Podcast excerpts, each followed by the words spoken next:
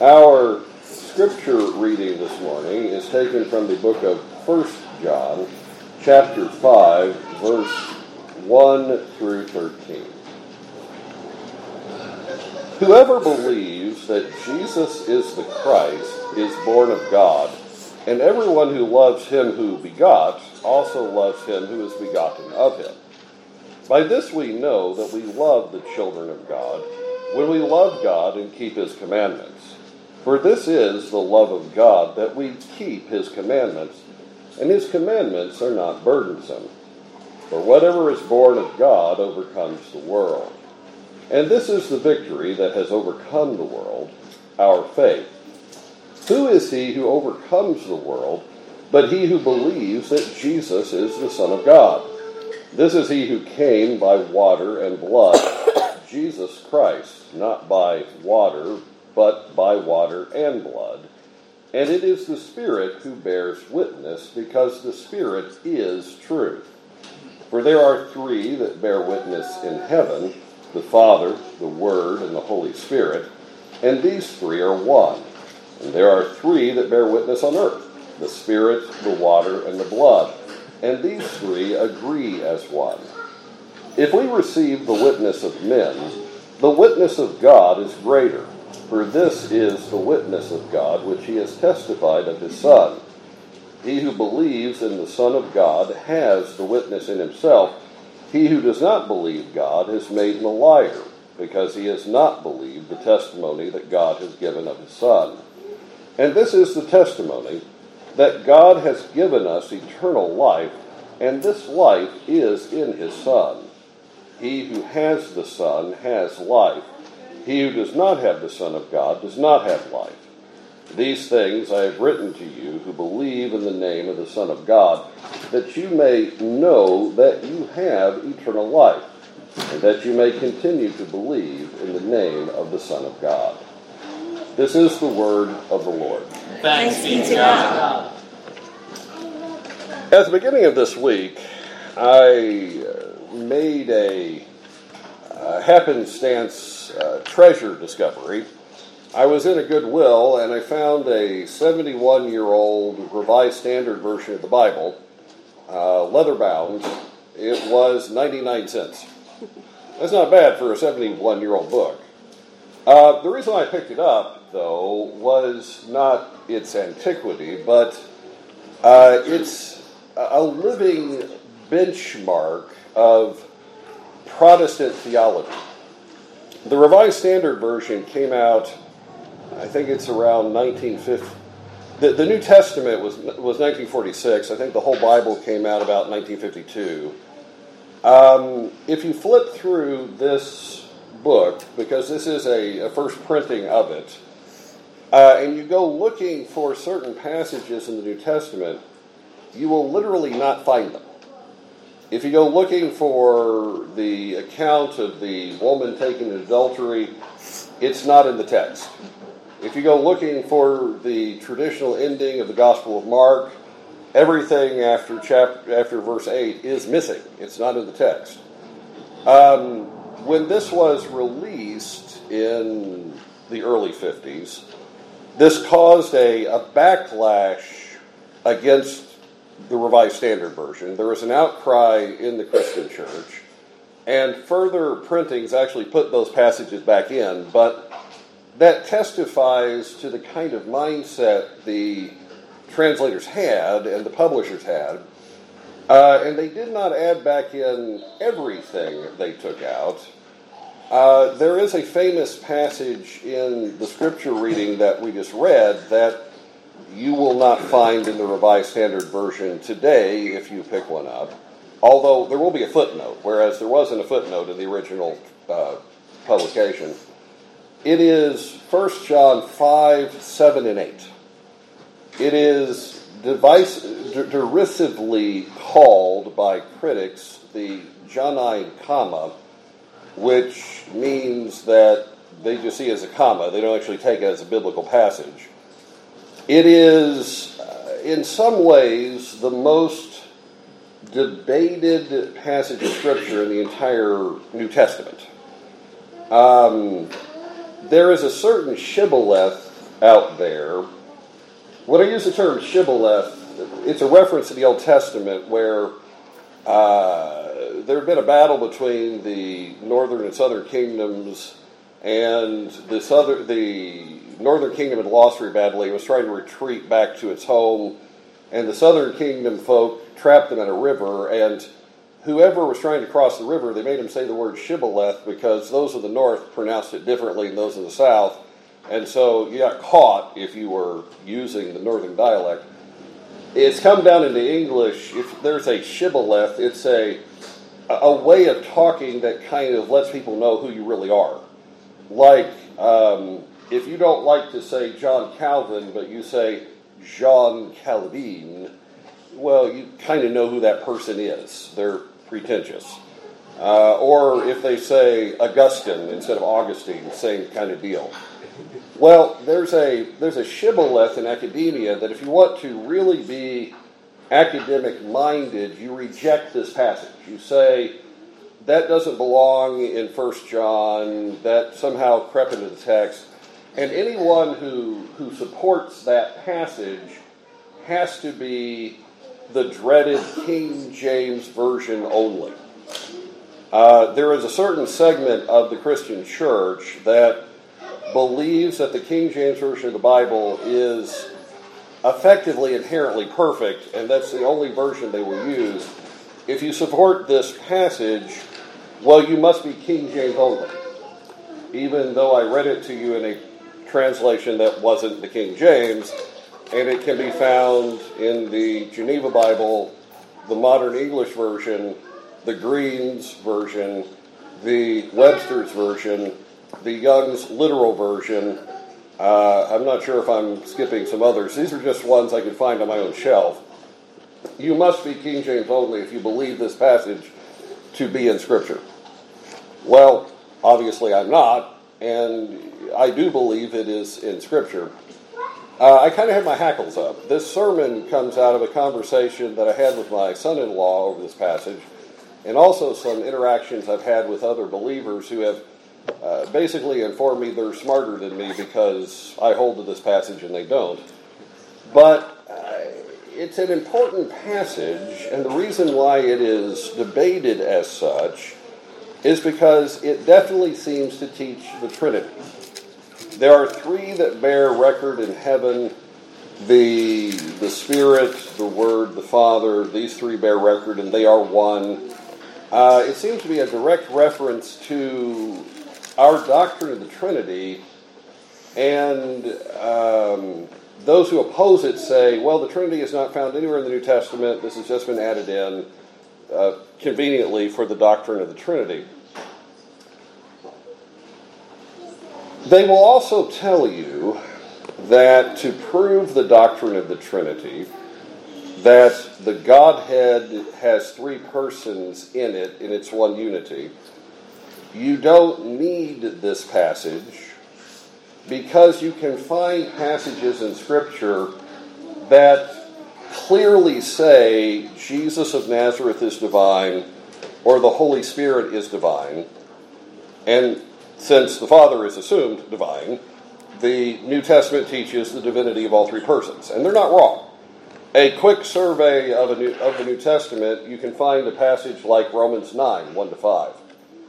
I tell the truth in Christ, I am not lying, my conscience also bearing me witness in the Holy Spirit, that I have great sorrow and continual grief in my heart.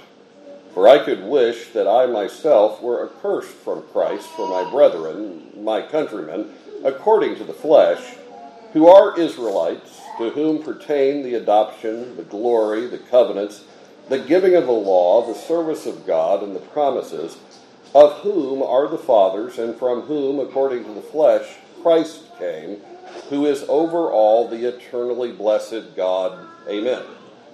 So, just flipping open Romans, you can find the passage that says Jesus is the eternal God. There are several passages like that in the New Testament.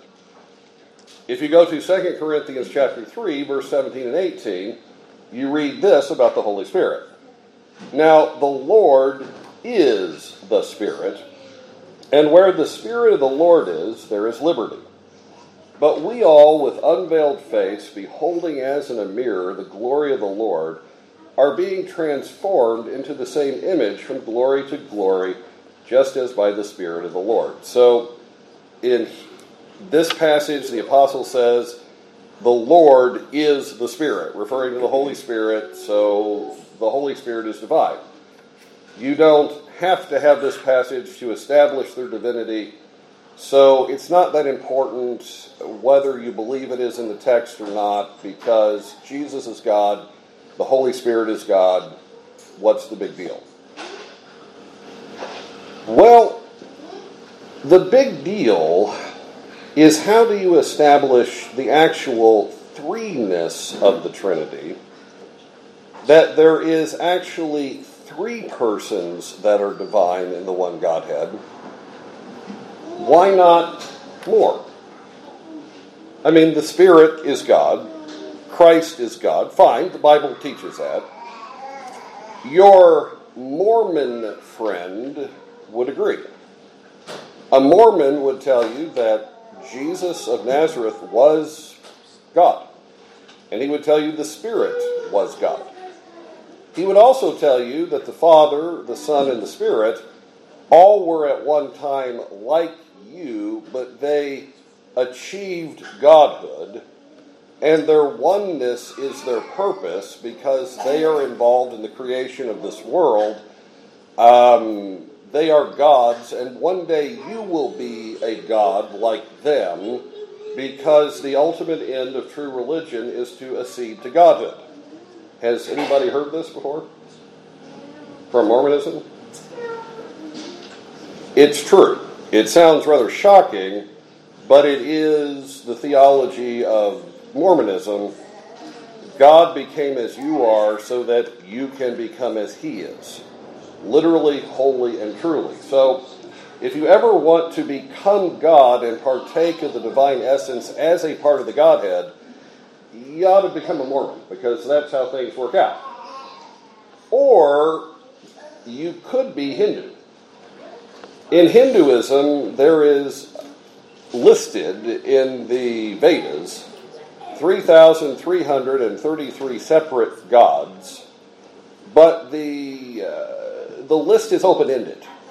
And the list is open ended because through uh, ascending on the wheel of samsara, the wheel, of reincarnation, uh, you move upwards and you ultimately pass through godhood. So if you practice your religion right, you can again become a god. And that's not the end game for Hinduism. The end game is passing beyond godhood finally becoming a cow, which is above the gods, and then passing on into the nothingness, effectively. But the point is, you have ancient religious traditions that teach men can become God. There are millions of people who hold to that doctrine that the Godhead does not have to be limited to three, in fact, is not that there is not a unity in the Godhead that excludes men, but rather men can be part of it. If you were talking to one of the one billion people who are in India, how would you tell them it's not true that men can become gods?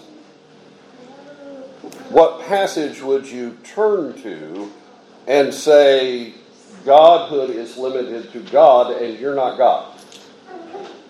Well, without this passage, you're in a bit of a pickle because you have the New Testament saying Christ is God, the Spirit is God, the Father is God, but there is nowhere in the New Testament that limits the Trinity to threeness except this one.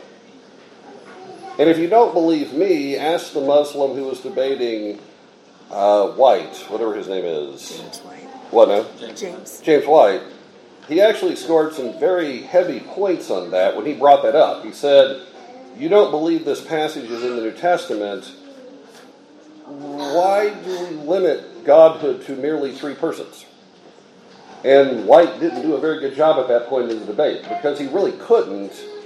This passage is the passage that does that. Uh, one could look at the various evidences for whether this passage should be here, the external and internal. You will be told that there are 2,500 copies of the New Testament from antiquity, and this passage is only found in eight of them. I'm talking about Greek manuscripts. That is true, but it's also false.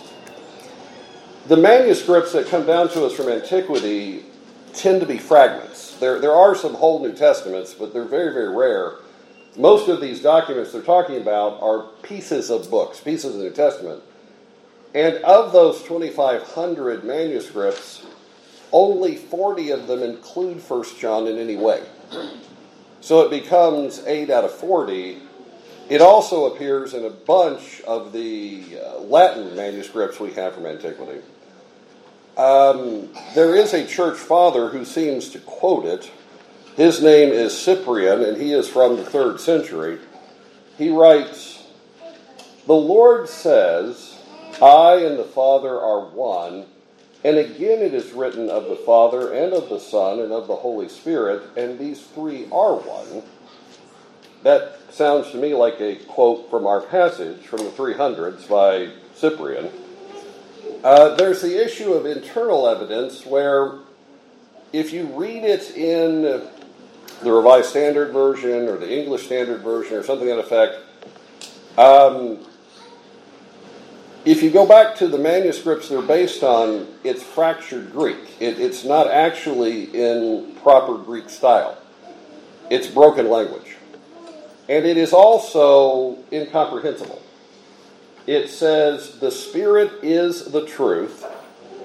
The Spirit is the truth because there are three witnesses, not just one. The Spirit is the witness, the truth, what we're talking about, because three witness. And so you have the passage say one is three. That is either gibberish or that is very, very mystical. And I've seen ministers take either tact, really, in preaching it. But if you read it in what comes down to us in the received text, the Greek is actually pristine. It, it's written like a Greek sentence, and it is clear. But I don't really want the sermon to go that route this morning. Rather, I want to look at the passage and what John seems to be doing. Why is John bringing up the Trinity? What is he telling us that requires a reference to it? If you look at the passage, in verse 1 through 3, we read this Whoever believes that Jesus is the Christ is born of God. And everyone who loves him who begot also loves him who is begotten of him. The reference to those who are begotten of him is plural. What John has said is if you say you love God, you're going to love God's kids. If, if God has a family and you claim you love him, well, you've got to love those who are in his family. By this we know that we love the children of God when we love God and keep his commandments. So here is the definition of how love works God has given commandments to his people. These commandments are not legalism, they actually are the outworking of love. And so if you love God, you'll love your fellow believer. You'll love your fellow believer by keeping God's commandments. For this is the love of God to keep his commandments, and his commandments are not burdensome. Now, John is saying this in contrast to what he has been saying at other places in this letter um, consider 1 John 2, verse 9 through 11. He who says he is in the light and hates his brother is in darkness until now. He who loves his brother abides in the light, and there is no cause for stumbling in him. But he who hates his brother is in darkness and walks in darkness, and does not know where he is going because the darkness has blinded his eyes. Or jump up to chapter 4. If someone says, I love God and hates his brother, he is a liar. For he who does not love his brother, whom he has seen, how can he love God whom he has not seen? And this commandment we have from him that he who loves God must love his brother also. And then the quintessential passage, which is often quoted from 1 John Little children, it is the last hour, and as you have heard that the Antichrist is coming, even now many Antichrists have come, by which we know that it is the last hour. They went out from us, but they were not of us. For if they had been of us, they would have continued with us, but they went out that they might be made manifest that none of them were of us.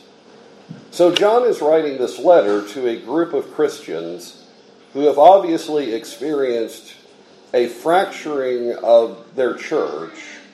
You have had people who've been in the church, but they haven't really loved the other people in the church, and they've left, and they, they have left saying, I'm, I'm leaving Christianity. I'm, I'm walking away from the Christian religion. I don't believe this anymore. Uh, and they have been abusive of believers. That seems to be the context that our passage is going into. And so we're dealing with um, who's real? Who, who is really a, a servant of God? You know, well, you obey God's commandments, you love His kids, that sort of thing. Um, they have been born of God, says John, who do that. And this is because they have overcome the world. It is verse 4. For whoever is born of God overcomes the world. And this is the victory that has overcome the world, our faith. Who is he who overcomes the world but he who believes that Jesus is the Son of God? This is he who came by water and blood, Jesus Christ. So, John writes to the Christians who have had people leave them, who have had people renounce the Christian faith, walk off from them, and said, You have overcome the world, you do love God. This is because A, you have faith, and it's specifically faith in Jesus as the Son of God. He came to you by, quote, water and blood. The reference seems to be uh, to his baptism, where he dedicated himself to God's service, but also to the cross. He, Christ was, was so willing to come to you that he went to a bloody cross. Now, there's, there's some debate about water and blood, but that seems to be the best understanding of it. Christ has, has become the focus of your faith because he has been willing to go to these lengths to reach you. Um, he is what gives you to have overcome the world. Do you think that those who walk out of the Christian faith would agree to that? Well, the answer is absolutely no. They have walked away from the Christian faith, specifically walking away from Christ, who is the center of that faith. They have said, the Jesus that you follow is a fake. The Jesus that you follow is not really the Messiah. If you go through 1 John and you look at who these people are that John's talking about, they seem to be people who were Jewish. They had embraced certain doctrines of a religious tenet called Gnosticism, and they had been professing Christians for a while, but they had come to the point where they said, We want a Messiah who is different than this Messiah. For whatever reason, we don't really like Jesus as the Messiah, but we're looking for a Messiah. We expect God will send one, but we have decided that Jesus of Nazareth isn't that Messiah. So John writes and says, You've overcome the world, you have faith in Christ. Uh, that's why you're a different kind of person. That's why you love your brothers. Those who have walked out are specifically saying, You have been deluded. You are holding to a religion that you think will save you but will not. Rather, you need to come with us to wherever it is we're going if you want to be saved. It's kind of the age old uh, game.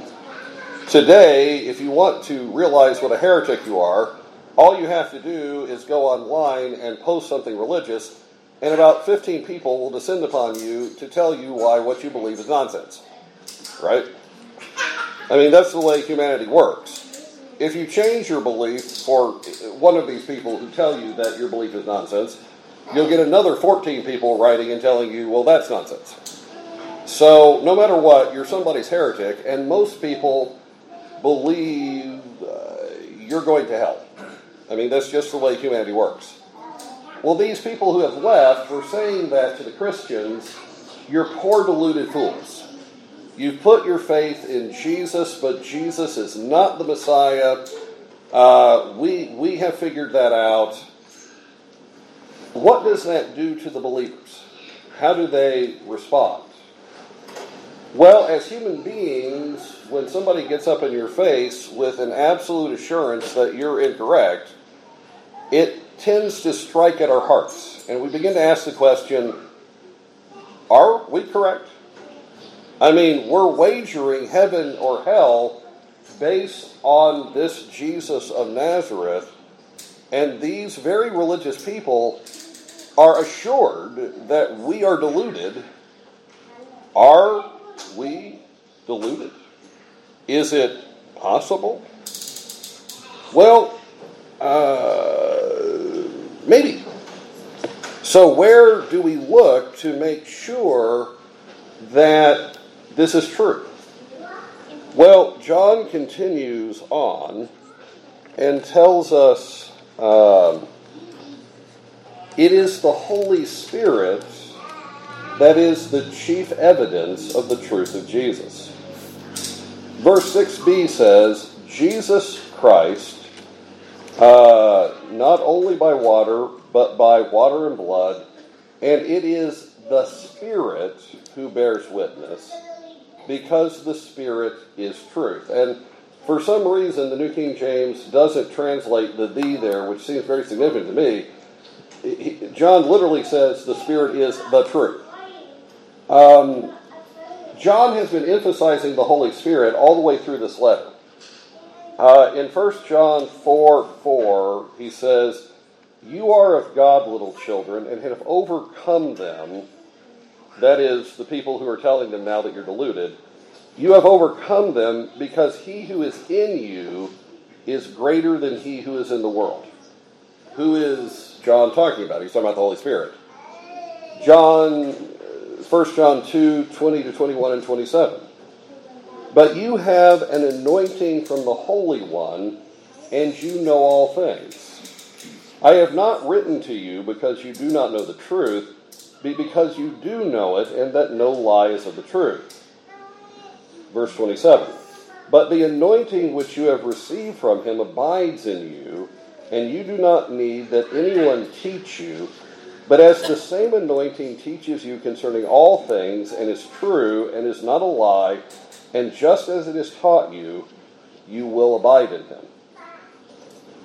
So, John has been returning to the concept of the Holy Spirit, anointing the Christian believer again and again in 1 John. And here he is kind of coming to the crescendo of that idea.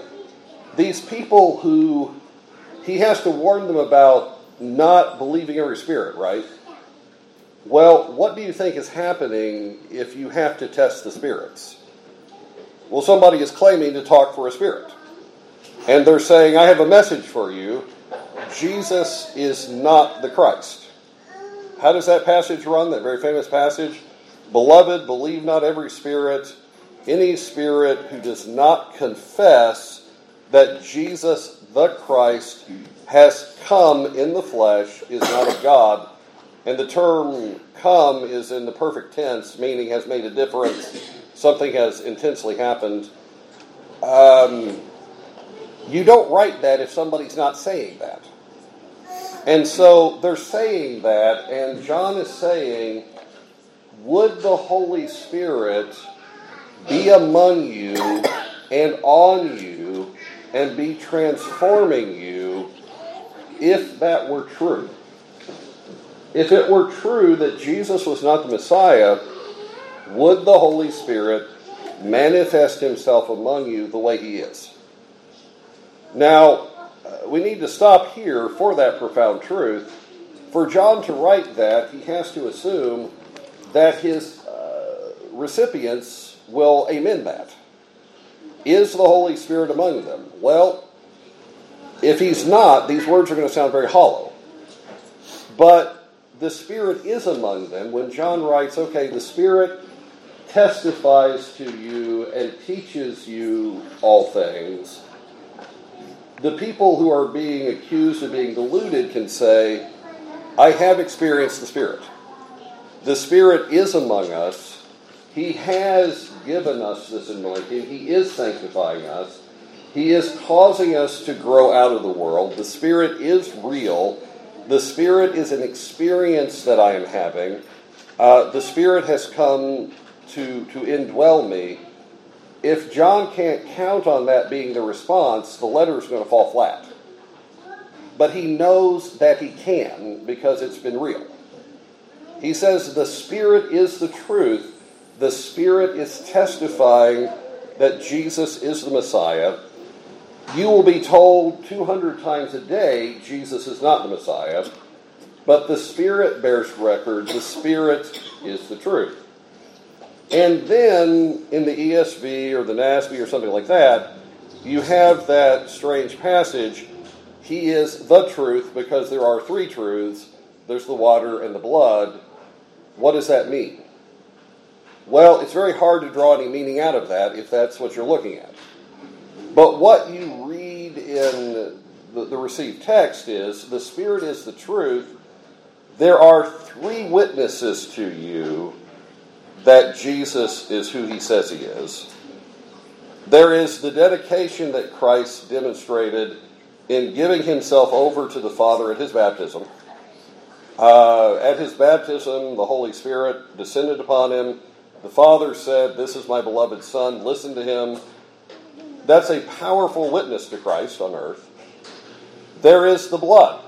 He was willing to serve God to the point of death. And Paul the Apostle will emphasize that in Romans. He will say, You know, uh, barely will anyone die for a righteous man, maybe for a good man, but not likely. But Christ proved his love in this. He loved us by pouring out his blood for us. Well, John cites that and he says, This is a testimony that Christ is really the Messiah. He loved us enough to go to a bloody cross on earth. And then there is the witness of the Spirit among us. But that is not the only place the Spirit is bearing witness. The Spirit is bearing witness with the blood, He is bearing witness with the, the water, but that is only on earth. In the realms of heaven, where you desire to go, right? I mean, ultimately, life is not permanent. Every single person in this room is going to go before God in the heavenly realms. Every single human that has ever walked the earth has an appointment with God. Um, you would like to hear when you get there that what you have embraced is real, right? I mean, it would be truly a letdown if you walked into heaven and you met Odin. That would be just really not great. So, John says the Spirit is not just of the earth, but the Spirit is in heaven. The Spirit is one with the Son and the Father. He is God Himself. He is testifying to you on earth by being among you, sanctifying you, ministering to you, speaking to your heart. But when you step into heaven, you will find this same Spirit. And this same Spirit is testifying about you there this is someone who has overcome the world. This is someone who has been given faith. This is someone who has been claimed by Christ. That voice that has testified in your heart is shouting it from the battlements of heaven. You belong to God in Christ.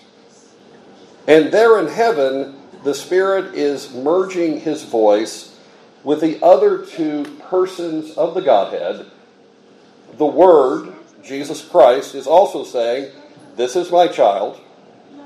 The Father is saying, this is a, a, a member of my son's country. I gave this person to Christ. And the Spirit is saying this person belongs to Christ. So the Spirit is the truth because the Spirit is not only testifying on earth, He is testifying in heaven. So if you're looking for a testimony that spans all creation, not just the earth, it is the Holy Spirit. The Spirit is saying, You belong to God in Jesus Christ. Now, the very highly educated Jewish Gnostic has assured you you're a deluded fool.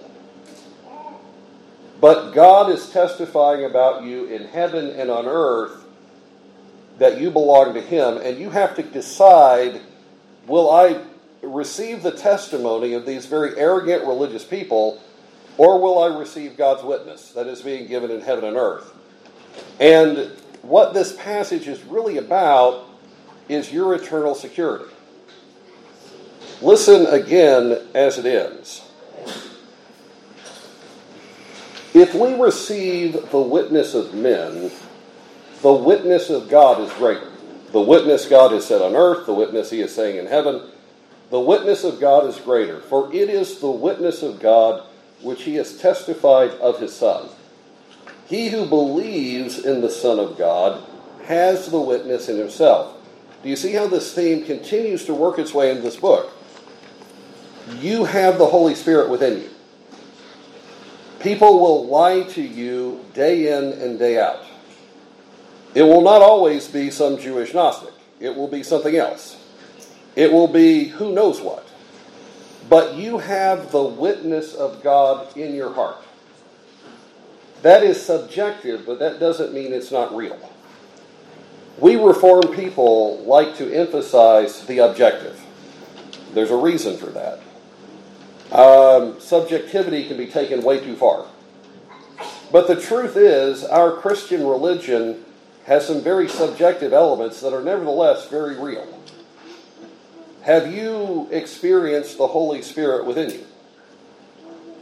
You'll never be able to prove that in a laboratory, but have you experienced the Holy Spirit within you? Has the Spirit testified to your spirit? Has He pointed you to Christ? Has He sanctified you and blessed you? Has He pulled you out of darkness into light in a very, very real way that you will never be able to convince Richard Dawkins of, but it's still true? John continues to return to that. You have experienced the Spirit, you have the witness in yourself. Um, he who believes in the Son of God has the witness in himself. He who does not believe God has made him a liar because he has not believed the testimony that God has given of his Son.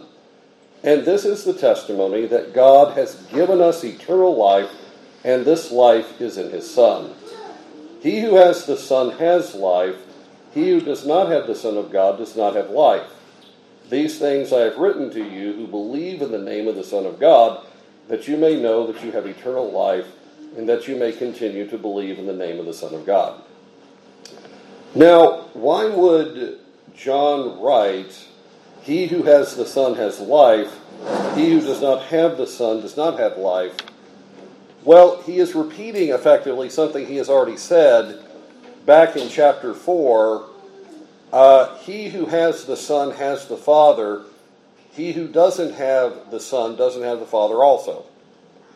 Why would John write that? Well, it's because the world is filled with very religious people who believe that they are right with God, but they don't believe Jesus is the Son of God, and they think they are in good standing with God. The world is filled with people that will testify to you that their laying hold of God without Christ is legitimate, has saved them, they are pious, religious, and good. And John is saying they are not. He is saying that they are lying to you. They don't have God. That is extremely, extremely unpopular today.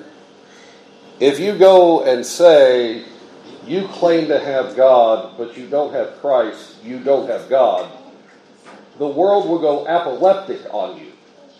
How dare you tell somebody that their religious uh, experience and understanding is not true? Well, I can dare become a Christian, and that's the, the very essence of the New Testament. The New Testament is exclusive. Jesus is the only way to God. And these people who are lying to the believers are saying, We're still waiting for a Messiah. We don't have him yet. He will be coming, but he's not your Messiah. I'm really not sure why they didn't like Jesus of Nazareth. The answer could be a hundredfold. But whatever it was, they wanted a Messiah that was not like the one God really gave. And John says they don't have eternal life. They have not overcome the world. They are not given the promise of everything God offers, but you are. You see, the reference to the Trinity here is offhanded.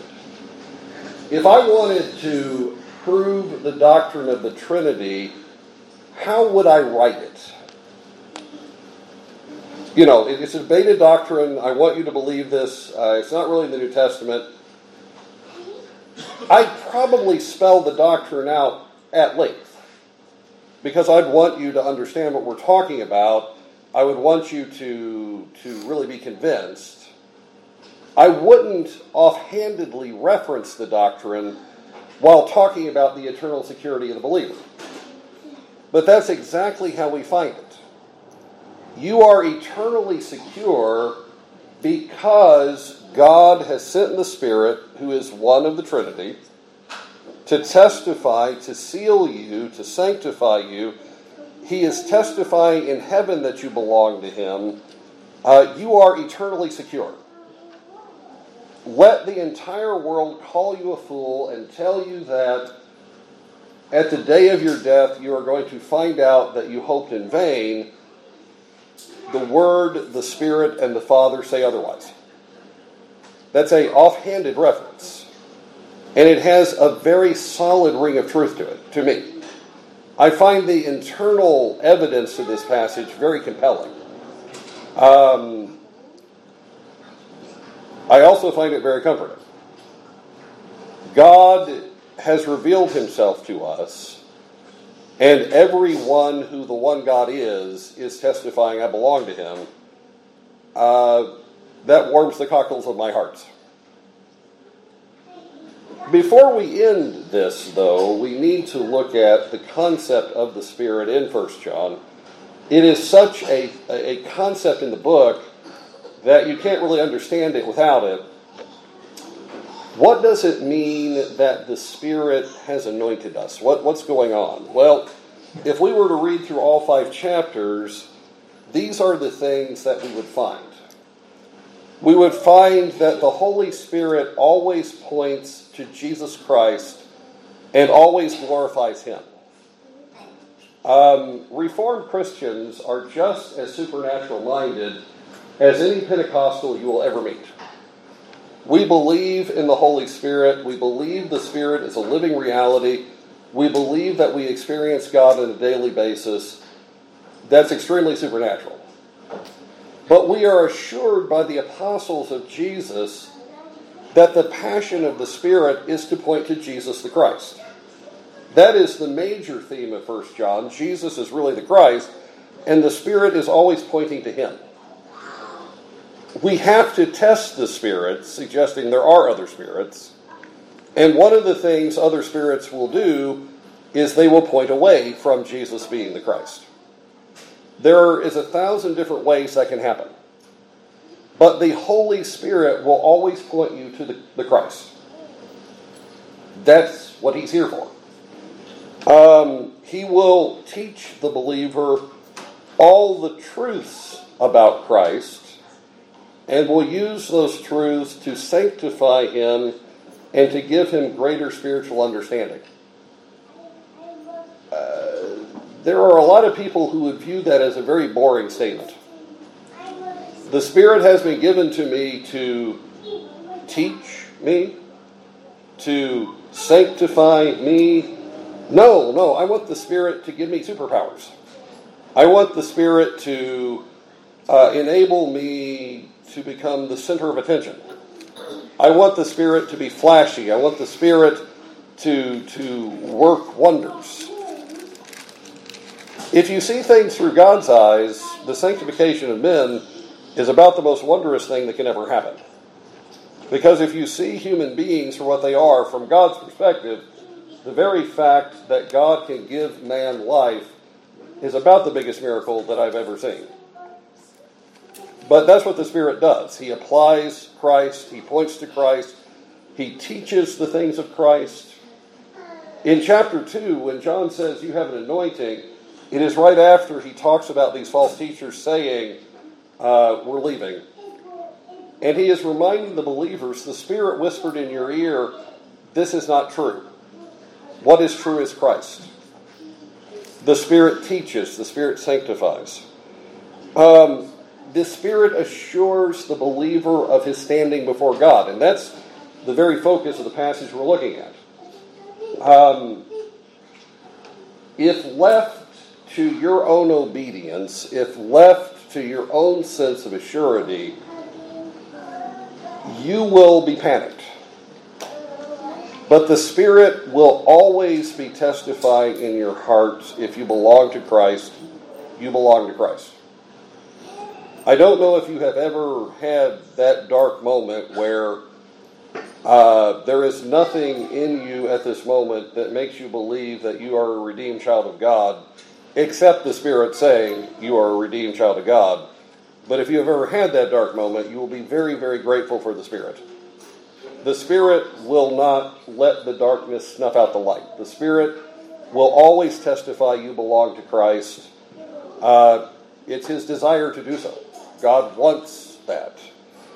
And then finally, eh, we didn't really touch on this in this sermon, but if we were to survey the book, the Spirit protects you from other spirits. Uh, chapter 4, verse 4 and 6. You are of God, little children, and have overcome them, because he who is in you is greater than he who is in the world. They are of the world, therefore they speak as of the world, and the world hears them. We are of God. He who, he who knows God hears us. He who is not of God does not hear us. By this we know the spirit of truth and the spirit of error. Did you know that the entire race of mankind is spirit filled? There is no such thing as a non spirit filled human being.